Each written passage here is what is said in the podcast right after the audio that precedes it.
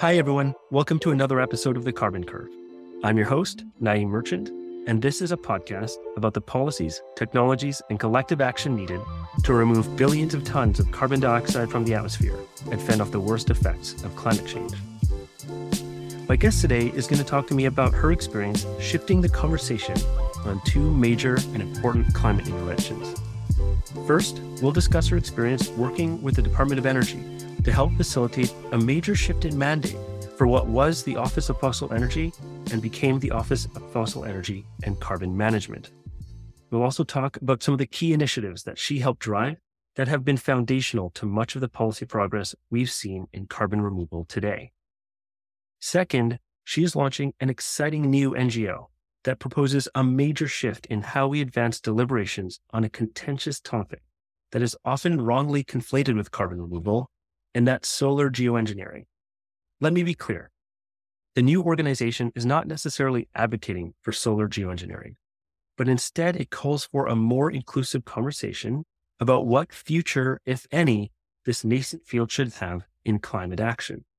And while I strongly believe, as does my guest, that carbon removal and solar geoengineering belong in two very different categories of climate interventions, there's an important overlapping dynamic I have found that perspectives from so many groups, from indigenous groups here in North America to communities across the global south, are often left out of conversations about the role, purpose, and future of carbon removal.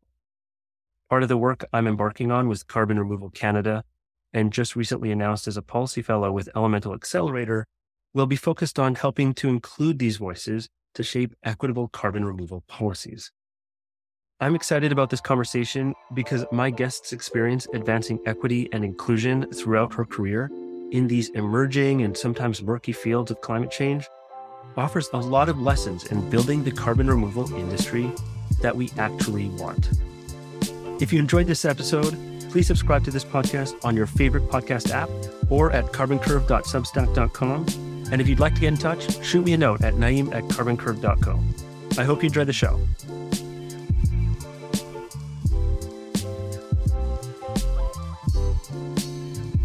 Hi, everyone. Today's guest is Dr. Shuchi Talati. Dr. Talati is a solar geoengineering governance expert working on building just and inclusive decision making processes through the formation of a new nonprofit organization that I'm excited to learn more about today. She's also a senior visiting scholar at Carbon 180, where she's focusing on how to build just and sustainable carbon removal at scale. She most recently served as presidential appointee in the Biden Harris administration as Chief of Staff of the Office of Fossil Energy and Carbon Management at the U.S. Department of Energy. She's also worked for multiple nonprofits as well as in the U.S. Senate. Dr. Talati earned a BS in Environmental Engineering from Northwestern University, an MA in Climate and Society from Columbia University, and a PhD from Carnegie Mellon in Engineering and Public Policy. Shuchi, welcome to the show. Thanks so much for having me. We've had a chance to work together in the past, and I've had a chance to follow your work for a long time now. And you've been really deeply engaged in both the carbon removal and solar radiation management policy spaces over the course of your career. What led you to this work and when did you first get interested in? Yeah, so I mean, I first learned about these spaces during my master's degree almost 14 years ago now, which is an absurdly long time ago. and it was entirely new to me. I had never heard of these these types of technologies, these types of approaches. So I listened to some TED talks. I, I read some papers. It was introduced to the Freakonomics, the book, for the first time, and I was hooked. I mean, these spaces were fascinating, but at the same time, were considered very fringe and getting little to no attention. The way people responded to them, if you said you were interested, was often looks of confusion or concern. From my perspective, they were so interesting and potentially incredibly important to how we address climate change. And I think over the last few years, just watching how the kind of perception and acceptance of CDR as something legitimate has been nothing short of shocking. I think when I first learned about these spaces, CDR was considered kind of under the same frame of solar geoengineering as this thing that we might need, but that no one really wants to talk about that we should really only focus on mitigation technologies and adaptation. But that has completely shifted. And CDR is now essentially mainstream in the climate space in that we all know that it has to be part of the climate response portfolio. And, you know, by no means does it take priority over emissions reduction or adaptation at all. But it, it does deserve focused consideration on making sure that we build these technologies well and in a just way, but that we will need them to reach our climate targets and potentially to get to net negative emissions. Yeah, absolutely. And speaking about carbon removal becoming mainstream, we've seen the Department of Energy uh, pick up this mantle. And so maybe we can shift to that in your capacity serving as chief of staff in the Department of Energy's Office of Fossil Energy when the name was changed to the Office of Fossil Energy and Carbon Management.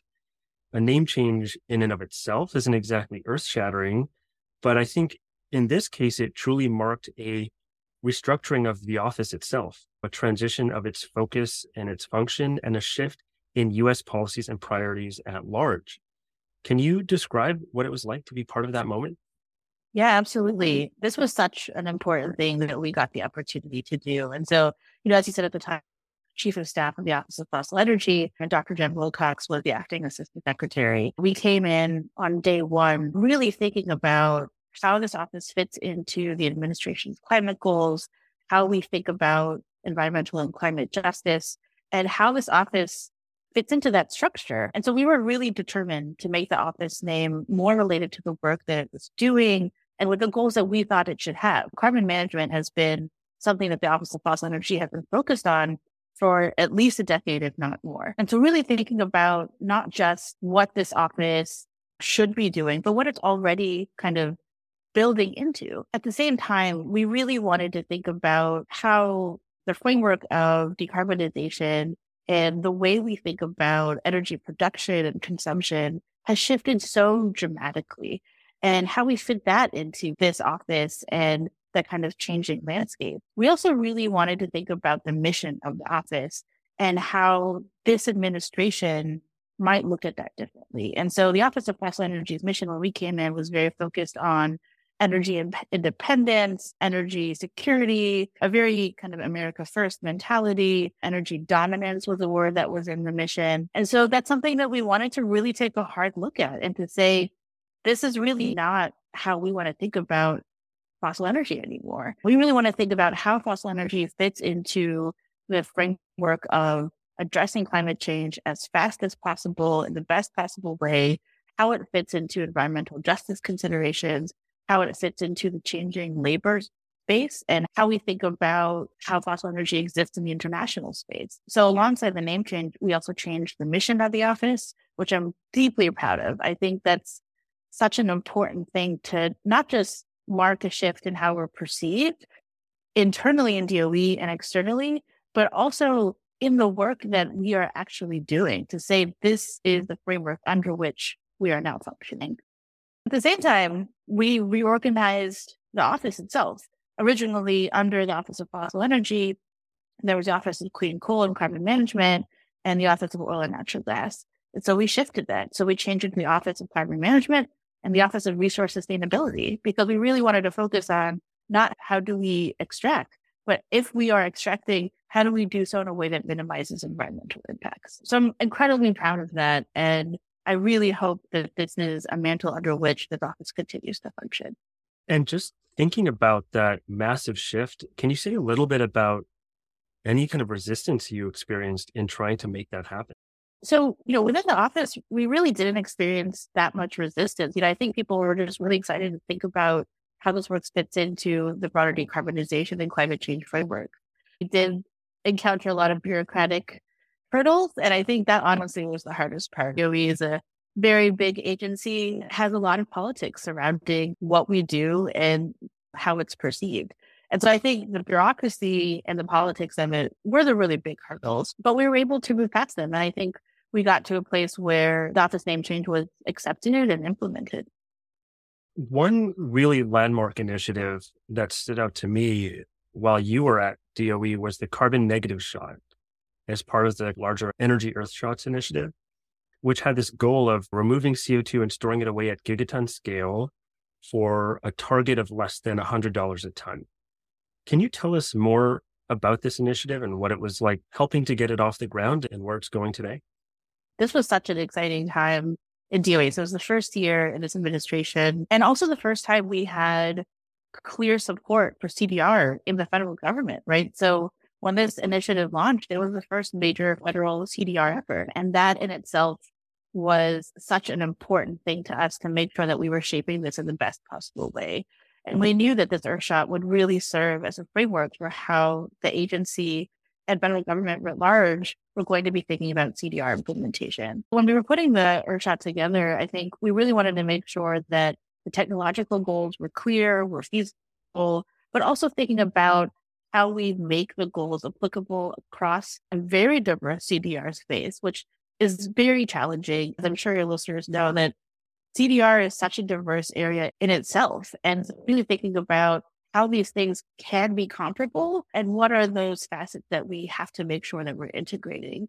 And so we wanted to make sure that justice considerations were part of this, public engagement considerations, thinking about labor considerations, and then finally making sure that this was something that was understandable. I think public communication and how people understand this type of work is so important to making sure that it can be understood and potentially achieved. And that perception of success too is also so important to people thinking about how CDR could move past these early stages to being at scale. And moving past this space, I think, is going to be a huge challenge for CDR when we think about how scaling might happen, where it might happen, how people interact with these technologies and different approaches. And I think it's going to be a space that becomes a much bigger part of how people understand climate change technology. That is a huge impact for a very new initiative to potentially have. So that's great for CDR, but I think it's such a great point around how groundbreaking it was to have CDR officially kind of recognized through this program within the US government. And there were similar programs like the mission innovation effort. Can you say anything about some of these other efforts that have been going on that were also designed to help boost support for carbon removal from within the US government and with other trading partners and allies? Mission Innovation was launched actually around the same time as the Earthshot, as the carbon negative shot, and kind of was this signal happening at the same time that not only are we interested in domestic growth around CDR, but that we want to build international partnerships. And I think it was so important that these happened together because international collaboration and ensuring that we are creating international governance frameworks is going to be so critical for CDR to succeed at scale. This was a mission that was built in partnership with Canada and Saudi Arabia and other countries to think about how we build a better research agenda internationally. And I hope that as this mission continues, it starts to move past early stage R&D into thinking about demonstrations and thinking about how land use changes are happening in different places, how we think through larger governance frameworks for making those decisions, who's involved in those decisions. And I'm so glad that this space exists so early on as an international platform for early CDR work. And I will say too, as we start moving past that in time, is when the DAC hubs came into play. When the Earthshot came, when the mission innovation was announced, the infrastructure bill hadn't passed yet. And so the DAC Hub didn't mm-hmm. exist yet. We didn't have IRA yet. These really were the kind of institutions and kind of policies that we were leaning on to think about how we wanted to move CDR deployment forward. Obviously, I'm incredibly grateful to have these bills passed now to think about how we now move the carbon negative shot and mission innovation into bigger spaces. But I just want to emphasize how important these initiatives were when they were announced because we didn't have these larger platforms to engage with CDR on yet.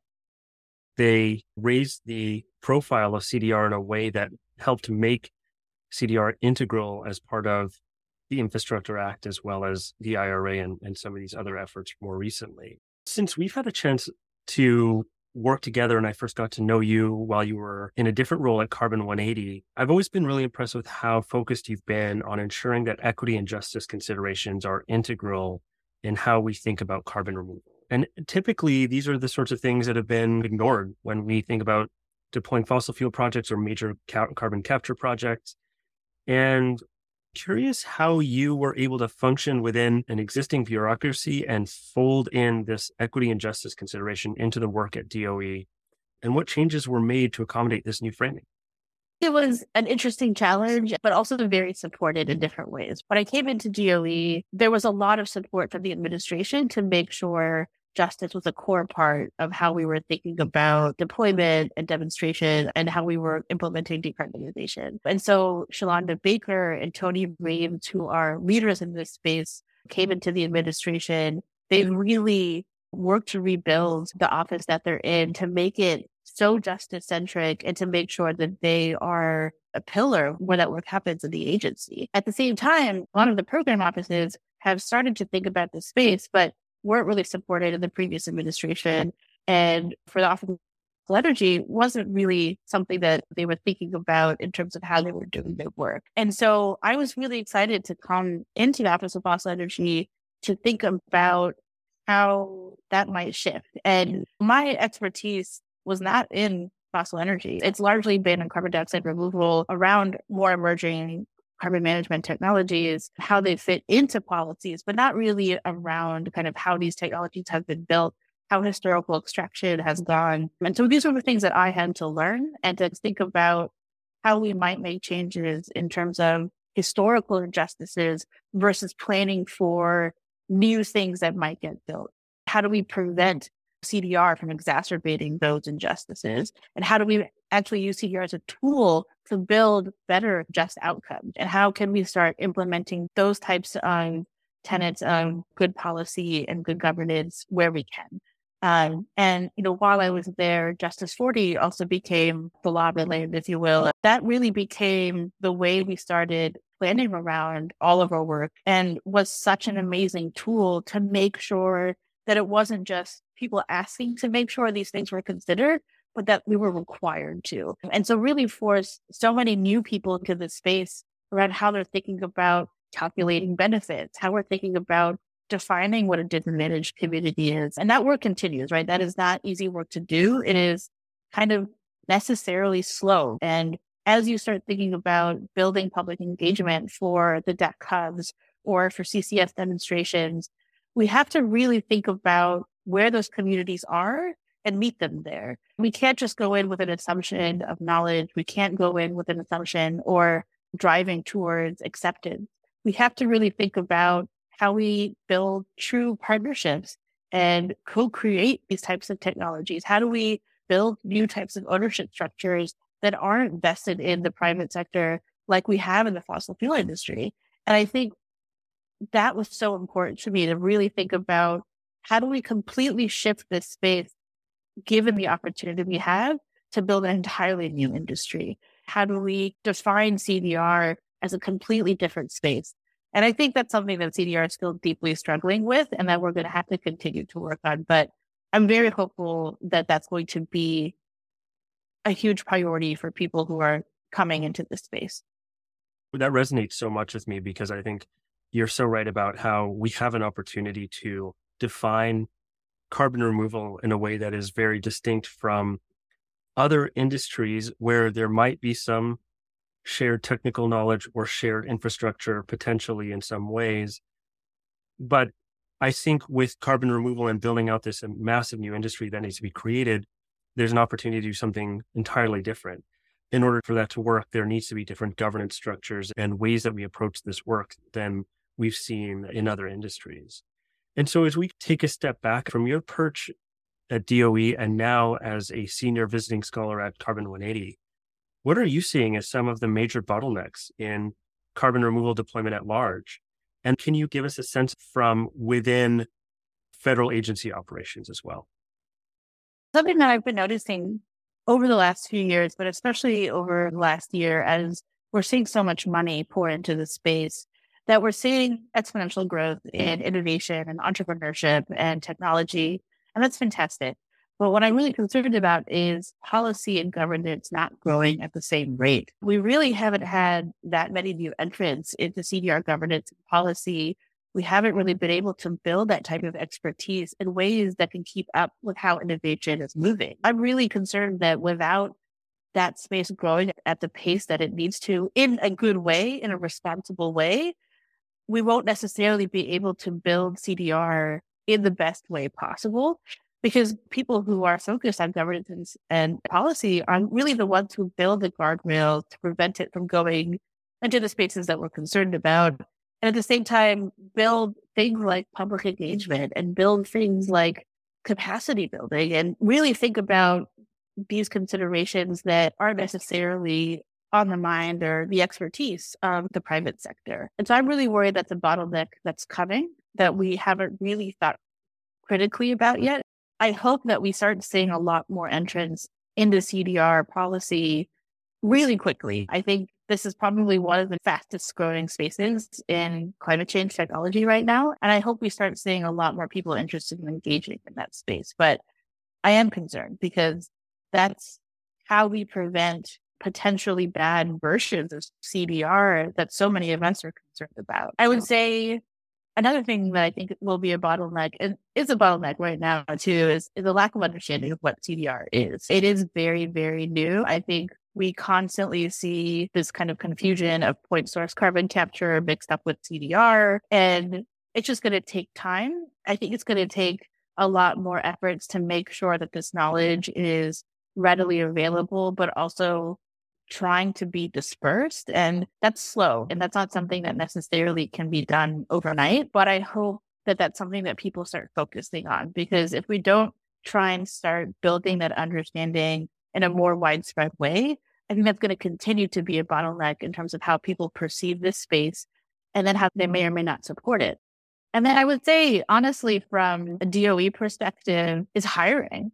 I really think from a federal agency perspective, we need so many more people working on this topic at, and across agencies at, EPA around well permitting, interior to think about how CDR intersects with federal land. But we don't have that staff right now. And hiring in the federal government is so bureaucratic. It is so slow. And I'm really concerned that that's going to be a huge bottleneck to get these projects off the ground. And that brings me to my last one, which is storage. Technologically, it's a bottleneck because it's not something we've done very much and we still have a lot of learning to do. But from a regulatory perspective, permitting is a huge bottleneck for getting storage off the ground. And that's not to say that I think permitting should happen extremely fast, but it does need to happen faster in ways that are done responsibly with public engagement in places where there's support for those projects. But if we don't start building those structures around governance and regulation done in good ways, I think we're going to see a huge slowdown of actual credit removal because DAC on its own is not carbon removal. It has to be connected to storage. And that's really the only way we're going to see successful outcomes. Yeah, it just feels like the market itself in carbon removal is growing so rapidly. We're seeing all of these new entrants, we're seeing new private investment, and all the supporting pieces, the ecosystem around carbon removal is just not growing fast enough to meet the rate of change that we're seeing in, in the actual technological advancement in the new startups that are that are coming on board and the new kind of corporate buying that's happening. So it feels very mismatched and there's definitely a lot of areas for catching up to be done. What other things that you worked on within the DOE that you are really excited about? And even outside of the DOE when you look internationally are there carbon removal policies that you're intrigued by or have some concerns about?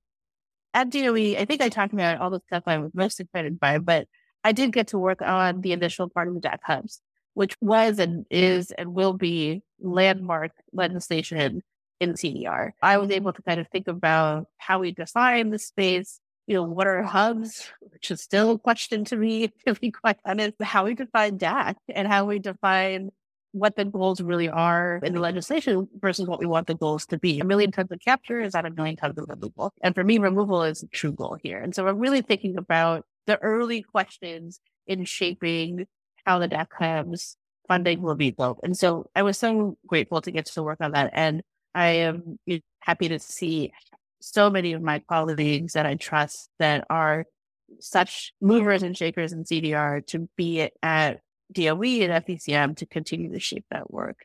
Um, I will say though, I am worried about how politics will intersect with this. The DAC hubs are long-term policy. Before we see something being built, it will at the earliest probably be late 2024 or early 2025, just after the election. And given the political volatility in the United States, I'm really worried what a shift in administration might look like for implementation of the DAC hubs, because these hubs will set the tone for the CDR industry in the United States. I think they'll set the tone internationally. And the way they're built will create a model for how CDR then gets built. And so while I'm incredibly excited to see this get off the ground, I'm also really worried, which is another need a lot more policy and governance people to be on the ground in this space. Because even if the administration might shift, we also can function in civil society as ways to build accountability around CDR. It's not just being in the government to shape this work, it's being outside of it to make sure that we're building the mechanisms to make sure that this is done well. And so civil society is such an important space for CDR as we start to see it grow and as we start seeing politics start to intertwine really deeply with this space.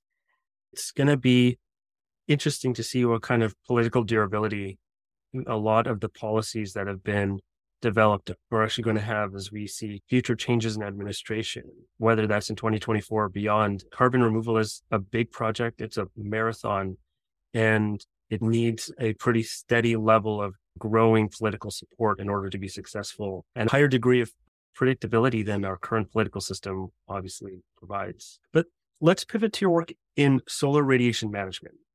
I'm really excited to hear more about this. And I want to hear more about what you've been working on in this space recently. Yeah, uh, thanks so much for giving me the opportunity to talk about this. So, I've spent the last 10 months building a new organization around solar geoengineering and its intersections with justice and governance. And so I'm so excited to be able to launch this work officially very recently. And so it's going to be a new nonprofit organization called the Alliance for Just Deliberation on Solar Geoengineering, or DSG for short. I recognize that's a very long name, but I actually think it's really important to be very clear about what this organization is focused on. Solar geoengineering has been such a controversial space. There's been so much tension around really deep questions around whether or not we should even be engaging with this topic.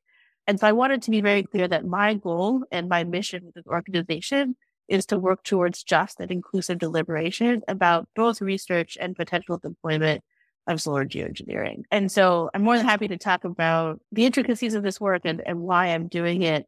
But to step back a little and talk about what solar geoengineering is, just so we're all on the same page. Solar geoengineering refers to approaches that reflect sunlight to cool the planet. I'm focused specifically on large scale interventions. And so thinking about things like stratospheric aerosol injection, and marine cloud brightening.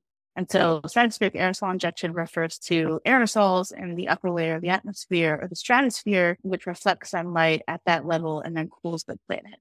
Um, the reason we know that this might work is because of large volcanic eruptions. Most recently, Mount Pinatubo in 1991 put so much sulfur into the stratosphere that it actually cooled the planet by over half a degree Celsius for over a year. So we know that these things could potentially work, but the questions really remain around kind of how it might impact other types of systems in weather and climate, like precipitation, how it might impact different regions in different ways. Impacts will be very heterogeneous across different places, and what other uncertainties there are that we don't even know about yet. There are really critical questions around whether or not this might deter efforts in other areas of climate change. There are inherent concerns about geopolitics. Different types of climate will necessarily mean different outcomes for different places. And so there are so many triggers around that that I can't even begin to describe how geopolitics and solar geoengineering will intersect. But at the same time, one of the reasons this is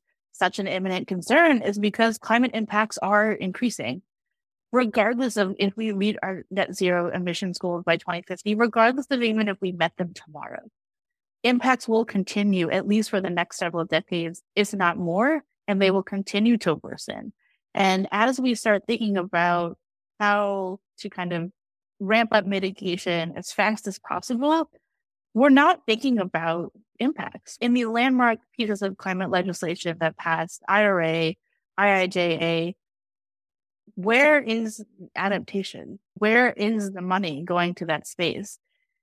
There really isn't any. And if you look at that uh, domestically and then think about the fact that that money is not existing internationally, I'm so, so concerned about how climate vulnerable communities, countries, regions are really going to be able to cope with the impacts that are coming. And so when we think about solar geoengineering, by no means is it a silver bullet to anything. It is not meant to be a solution to climate change. It cannot address any types of emissions, and it was never meant to. From my perspective, solar geoengineering is a mechanism that could potentially address some impacts, not even all impacts. And so, how do we think about that as a tool in the larger climate response portfolio? And it's not that solar geoengineering may or may not exist. It's solar geoengineering in the context of everything else that we do, in the context of massive CDR at scale, in the context of mitigation adaptation, and in the context of how do we actually think about how to limit human suffering over the next several decades. And I don't think we're thinking about that enough. And all of that is not to say that I am advocating for the use of solar geoengineering or not. What I'm advocating for is better process on how to talk about this and how to make decisions around it. Right now, solar geoengineering has been extremely focused on the global north. All the people who are very mm-hmm. loud about this topic are almost entirely in the global north, and that's not okay. And even worse than that, I think, is that a lot of these actors are speaking on behalf of the global south. And so, what my effort is really trying to think about is how do we build knowledge and capacity across climate vulnerable countries and communities to engage in this topic, to engage in decision making around this topic? And how do we really shift the solar geoengineering field to be more justice centric, to really think about the core reasons why we all work in this field, which is to limit climate change impacts and to eliminate them, hopefully in the long term. And how do we actually make sure that the way we make decisions is done in a way that doesn't follow from my opinion, the very colonialistic infrastructure around climate change decision making that has happened in the past. That last point in particular is really, really powerful to me because in my previous career working in international development, there's a really good intention in that space of trying to help people in the global south, but it has those elements of that colonial past within it and how we try to solve this problem. And it's important that as we address challenges relating to climate change, SRM or otherwise, that we include people in the discussion who are going to feel the impact of climate change more steeply than folks who maybe have the privilege and the ability in the global north to talk about what we should be doing, what we shouldn't be doing, and gatekeeping potential different methods to addressing climate change. It just seems like the conversation is happening where the most important people are not at the table. And so wherever that conversation leads or whatever needs to be done around SRM, it feels like the process to date doesn't feel particularly inclusive. It seems like such an important cause to take on. I hope funders are listening to this conversation because I think the approach that you're taking right Me too. now. Yeah. well, because I think the approach that you're taking right now is filling an important gap. We're getting away from this technical conversation about should we or shouldn't we do SRM and what scales or whatever the case is, and really getting back to, well, who should be having this conversation and part of these deliberations in the first place? And I think as we apply that to SRM, as you are in this work that you're leading right now, I think there's also an opportunity to take a step back and reflect on a lot of the climate measures that we're taking right now and see where we can be more inclusive across the board I want to talk about something that kind of gets under my skin a little bit, and that's having this discussion about interventions like SRM alongside carbon removal. I still hear people talking about these things as the same thing. Can you help explain why SRM is different and why it's important to differentiate solar geoengineering broadly from current efforts at carbon removal? Yeah, I mean, they're just totally different things. And I, I understand how they kind of came up under this umbrella oh. term of geoengineering. They were both originally at the fringes of climate technology research, and they both were very emerging, very nascent, and a lot of people worked on both, including myself. But as we start thinking about how these spaces are moving in different ways, we have to take take a step back and think about these really core differences around these types of technologies. And so when you look at something like CDR, its goal is to take emissions out of the atmosphere. It's very emissions focused. It's also very expensive, as we well know. It will take a long time to implement this. There's a lot of infrastructure involved, there's a lot of land involved. And there will be this infrastructure around the world that will be necessary for CDR to be at scale. Solar geoengineering is the total opposite in all the ways that I just said. It requires very little infrastructure. There will be almost no land use. There are very low direct costs associated with solar geoengineering deployment at scale. Direct costs, right? There could be other costs associated with engagement and monitoring, and also could be very fast, which is what really scares me. And one of the reasons I really wanted to do this work now for solar geoengineering is because I do see potential shifts in political demand happening around climate impacts very, very quickly. And whether that's in five years or 10 years, building knowledge takes a really long time. And it takes resources. It takes a really focused effort to do that in an unbiased way, to do that with an agenda that is not assigned from the global north, to do so in ways that are locally led. And I do think the same work is actually really important for CDR. I just think CDR has more time to be able to engage in this. And I hope, I really hope that someone starts picking up this type of work to build capacity around the world around CDR. But my focus is around solar geoengineering because of the reasons I said and because of the ways it's different from CDR. So tell us about what the mission of your organization is going to be and what your key focus areas of intervention are, are going to be as you build this out.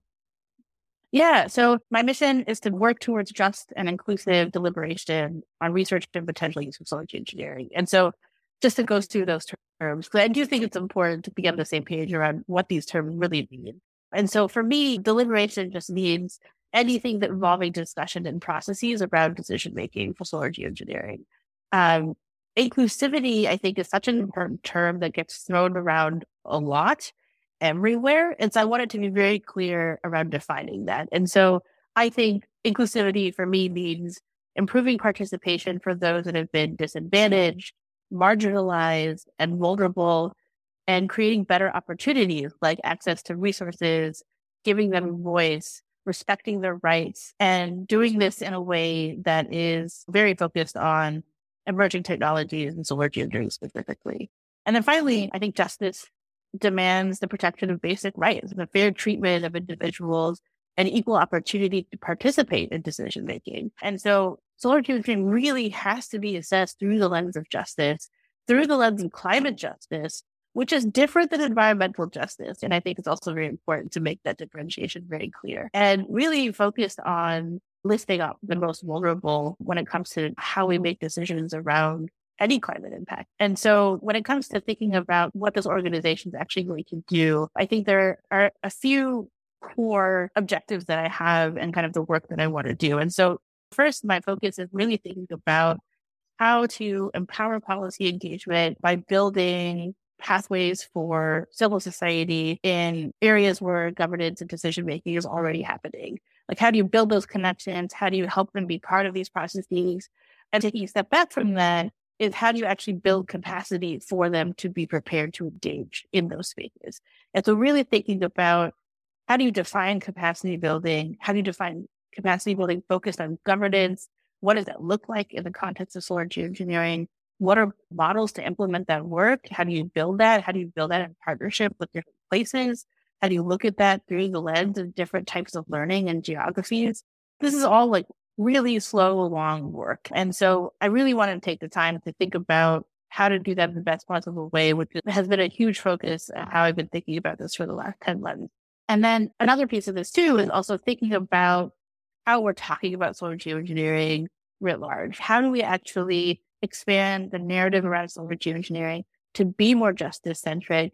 And how can we use that as a way to de-risk engagement in this space for civil society. So I think one of the challenges around solar geoengineering is this tension that's really just been the way solar geoengineering has been perceived for the last two decades.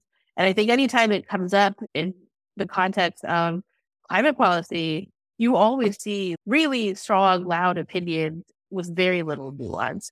And so I want to really think about how we create a much better conversation in ways that we're more aligned in how we think about how research might be shaped, how we think about potential deployment governance structures, and trying to be an honest broker in how information is conveyed and how we talk about this work as it continues to evolve. And so those are the core pieces of the work that I'm hoping to implement over the next few years.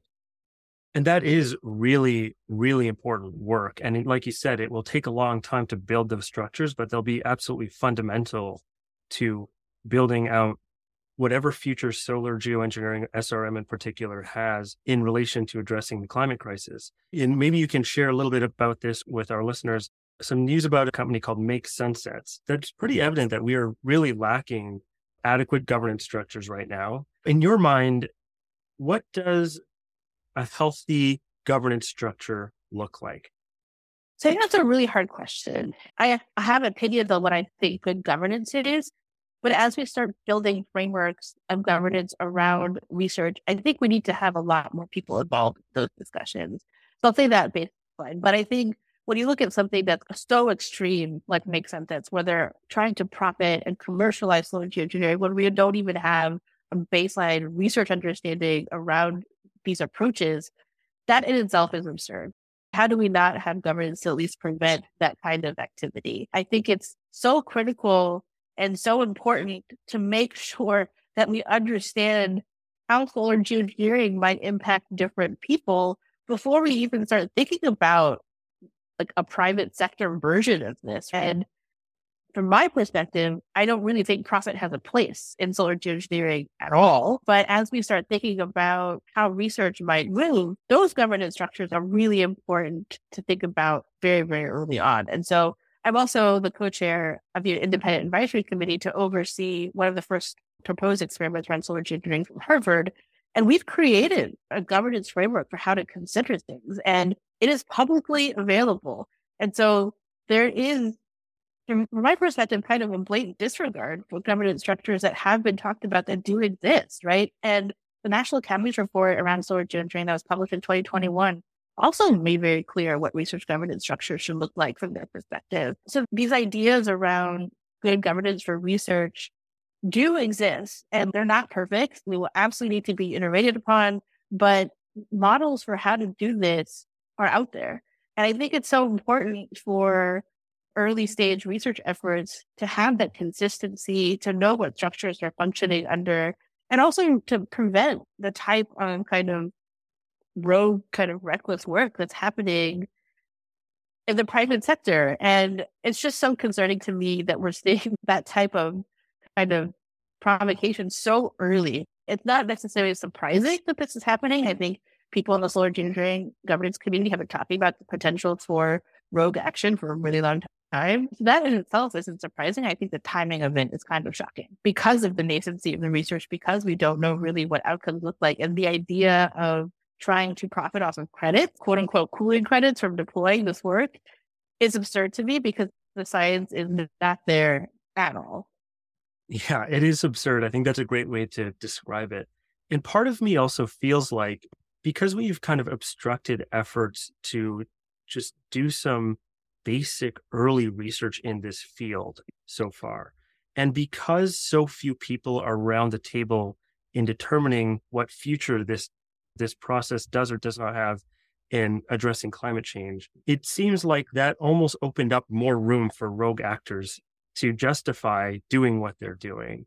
Does that make sense to you? Do you agree with that? And isn't that kind of more of a reason why getting the governance piece of all of this right, all of that is become so much more important in terms of the work that you're currently doing?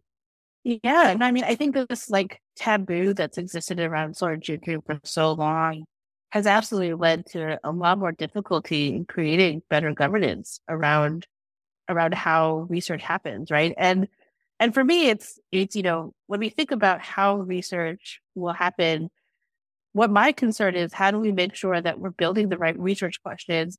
Are we funding the right research questions? Who's involved in making sure that you know different regions' perspective of the questions they might have are being considered? And these are so important to put into a broader research framework for how solar geoengineering research might proceed. And the more people you have engaging in that will just lead to much more participatory and better outcomes for a much higher diversity of input into that, and then for more legitimacy in the outcomes of the research that does happen. when you don't have more people engaged in a space, it's easy to be like, well, no one's asking for this governance. No one's asking for us to engage in this. Well, of course they're not, because no one knows that it exists as, as a space. And so that's another reason why building capacity and knowledge around this is so important to me, because we absolutely need to see how different people feel about this type of work to be able to make good decisions around it.